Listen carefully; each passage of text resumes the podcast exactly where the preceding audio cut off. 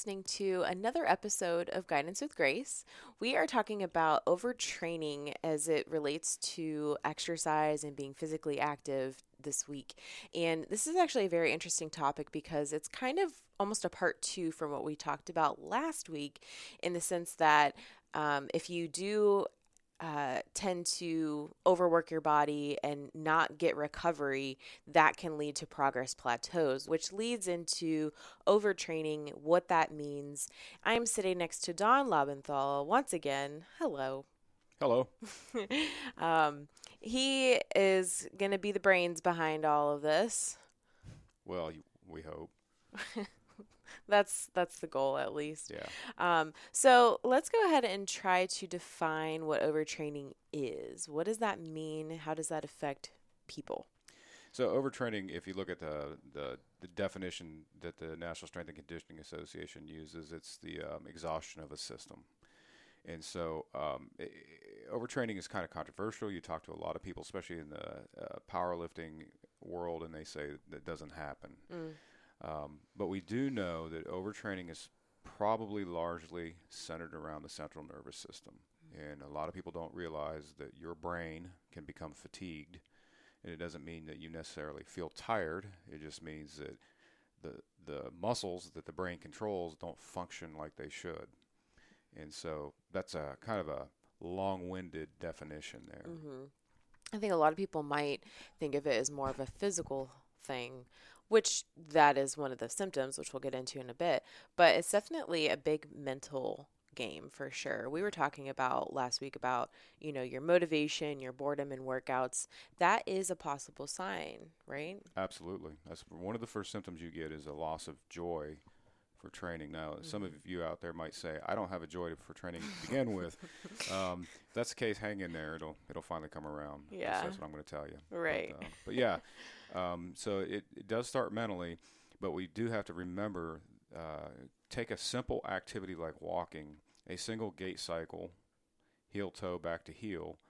Um, requires 200 muscles to function. Now, the brain has no problem with that you go into the gym and you begin to exercise, and you're asking the brain to recruit hundreds of millions of uh, motor units, um, thousands upon thousands of synchronized muscle contractions, and there is no computer that exists that can do that.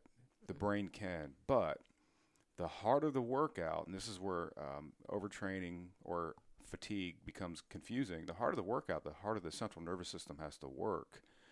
And so when it is fatigued, what it will do is stop recruiting as much muscle.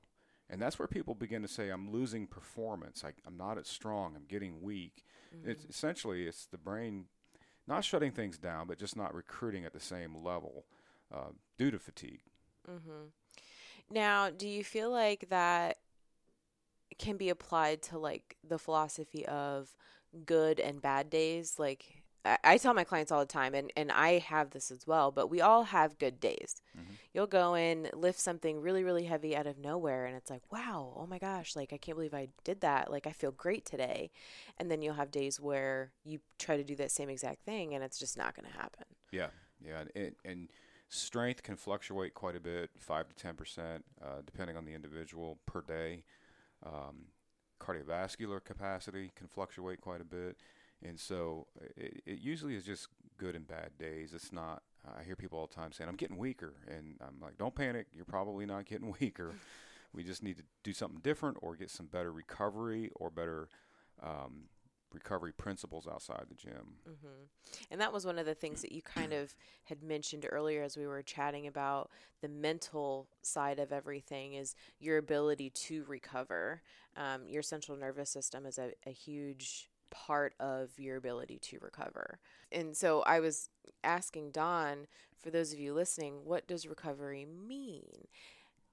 How would you define your ability to recover? Is it short term? Is it long term? What does that look like? Uh, the answer is yes. It's both short term and long term. So yeah. naturally, when you work out, you get you develop acute fatigue, which is normal. That's what you want.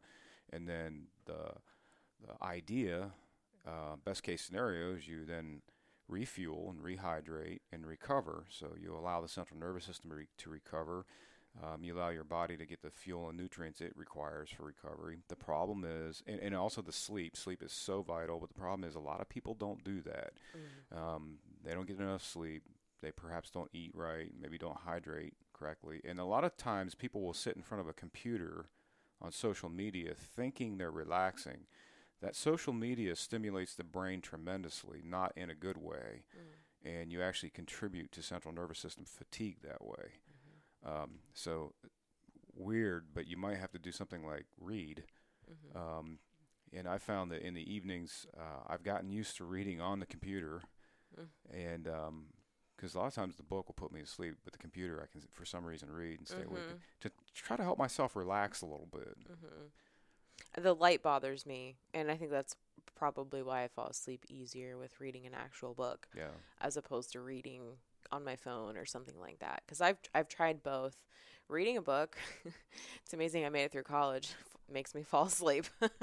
um, but yeah, a lot, Grace. Right. That's why I failed all your classes, right? well, you did push-ups pretty well. yeah, the one thing. Right.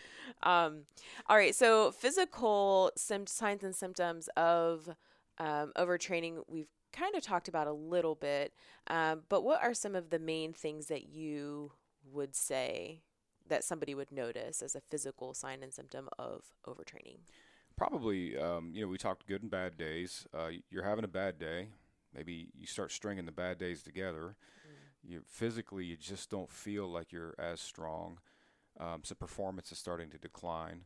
Um, another indication is a higher than normal resting heart rate and exercise heart rate. You find mm. yourself um, getting out of breath easier. Um, you're getting fatigued more quickly, and people are like, "I don't know what's wrong with me." And a lot of times, it could be that fatigue or overtraining. Overtraining, by the way, is a dirty word in some um, areas of the fitness industry. That's why I'm kind of careful with it. But right, yeah. I call it fatigue. Yeah. Um, so when those symptoms occur, especially if you have uh, other psychological or mental systems along with it, or symptoms, I should say, along with it, is such as uh, you just don't want to train. It actually creates somewhat of an anxiety. That means you need something different, perhaps better recovery strategies, maybe some time off. And the the gung ho fitness enthusiasts hate to take time off. It doesn't hurt. Yeah. Yeah. Yeah. Uh, one of the notes I have is muscle reactivity, your loss of appetite, possible sleep disorders, and an increased moodiness. I yeah. thought that was interesting. One of the ones that you'd mentioned. Um, so kind of just being irritable, struggling with kind of just mood fluctuation in general that seems like it's not yourself. Right. That explains a lot about you, Don. It, I've been overtrained for like 40 years now. Yeah.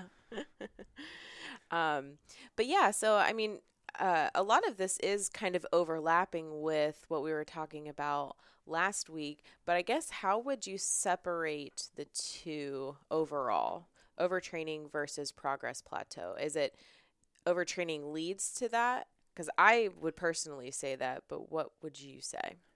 Yeah, so overtraining can definitely lead to a plateau. Mm-hmm. The other things that might lead to a plateau, however, are just stagnation. You just get bored mm-hmm. with the mm-hmm. program. The program is no longer stimulating or overloading the body systems like it should to cause adaptation. Mm-hmm. So you've got to change things up. That is different from fatigue. Fatigue is you are definitely starting to have symptoms. You need some form of recovery strategy. Mm-hmm. Plateau is you need some form of change. And mm-hmm. now, can change help the overtraining or fatigue? Yeah, certainly. We mentioned four week cycles. I like to put the body on four week cycles where you plan your intensity levels and your exercise variations every four weeks. You get somewhat of a deload, and then you start another four week cycle up, and that that um, prevents you from really plateauing um, and if you start to overtrain, then you look at your recovery strategies. What's mm-hmm. what's causing it? Yeah, so change versus recovery. And that kind of goes right back to that self care series we did last semester, which seemed like it lasts forever. And it could have gone longer because there are so many different ways that you can think about self care. It can be as simple as, you know, drinking more water or getting more sleep or something way more involved, which you guys can definitely go back and listen, are all talking about ways to take more time to uh, be mindful about how you feel and take better care of yourself. Um, because what we're talking about today with overtraining is definitely the self care realm. Um, and then thinking about if you are having a plateau, it might be something that you just need to change it up. Mm-hmm. And so, definitely the two are similar, but definitely to not be confused. Right. Um, so, as a lot of you guys are starting to possibly change or start new routines with your overall health and wellness uh, lifestyle, it's definitely important to be proactive with these topics because you don't want to get there and be like, oh no, now what? And turn into a panic mode. Like, mm-hmm. or get just defeated and quit, which is what a lot of people end up doing, unfortunately, with New Year's resolutions. Yeah, I think it's six out of every 10. Really? Yeah, it's pretty high. I mean, uh, in the fitness industry, if you could if you could keep a 40% retention rate, you were doing pretty good.